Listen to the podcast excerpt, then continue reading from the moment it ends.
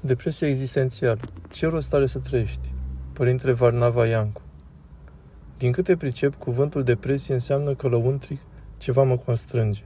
nu e așa? A spus mai devreme și dumneavoastră că retragerea înseamnă constrângere. Îmi spun, am eșuat, nu am reușit să împlinesc ceea ce doresc. Și stăruința asupra scopului neîmplinit mă presează. Cred că Sfântul Porfirie spunea că pricina depresiei este egoismul, este mândria, Adică de ce să nu se întâmple lucrurile după voia mea? De ce să nu mi se facă voia? Acest de ce, de ce și greutatea omului de a spune să fie binecuvântat așa cum se petrec lucrurile, îl presează. Așadar, depresia, în esență, vom vorbi mai mult despre depresia existențială. Am pierdut sensul existenței mele, am pierdut sensul vieții. Pot avea un fel de depresie de genul aș fi vrut să reușesc la serviciu, în viață, însă am eșuat. Acest lucru aduce tristețe, E ceva omenesc. Există însă și depresia existențială, când nu am aflat încă sensul vieții, să nu am o busolă, o direcție spre care să mă îndrept, iar acest lucru mă zdrobește, mă constrânge existențial atât de mult încât pierd orice sens.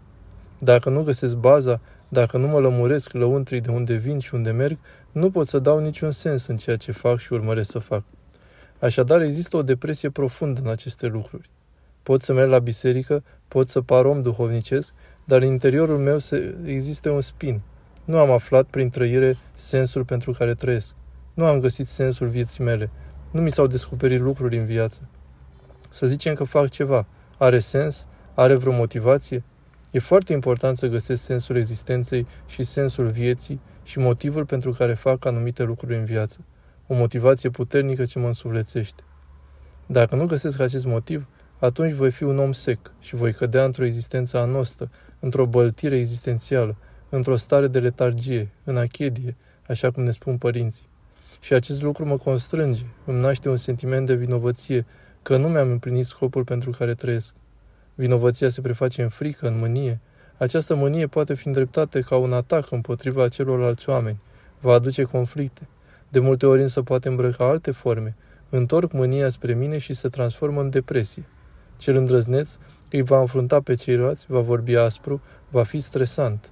Dar cel sensibil va face depresie, va întoarce mânia împotriva sa, cu acea vinovăție că nu a găsit scopul pentru care trăiește și va face depresie. Cred că în principal aceasta este pricina duhovnicească pentru care am putea o numi depresie existențială, care ia firește diverse forme atunci când omul nu și-a pus temelia vieții sale. Nu o va scoate la capăt. Însă slavă Domnului că nu o scoate la capăt. În final, acesta este esențialul întregii noastre vieți, să picăm, să coborâm până la iad. Dacă nu coborâm cât mai mult, nu ne vom sui în înălțime. Există această taină în biserică.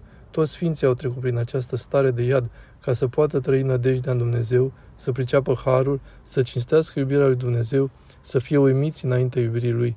Noi spunem chestii despre depresie, despre păcate, o grămadă de lucruri, însă să nu le înțelegem greșit.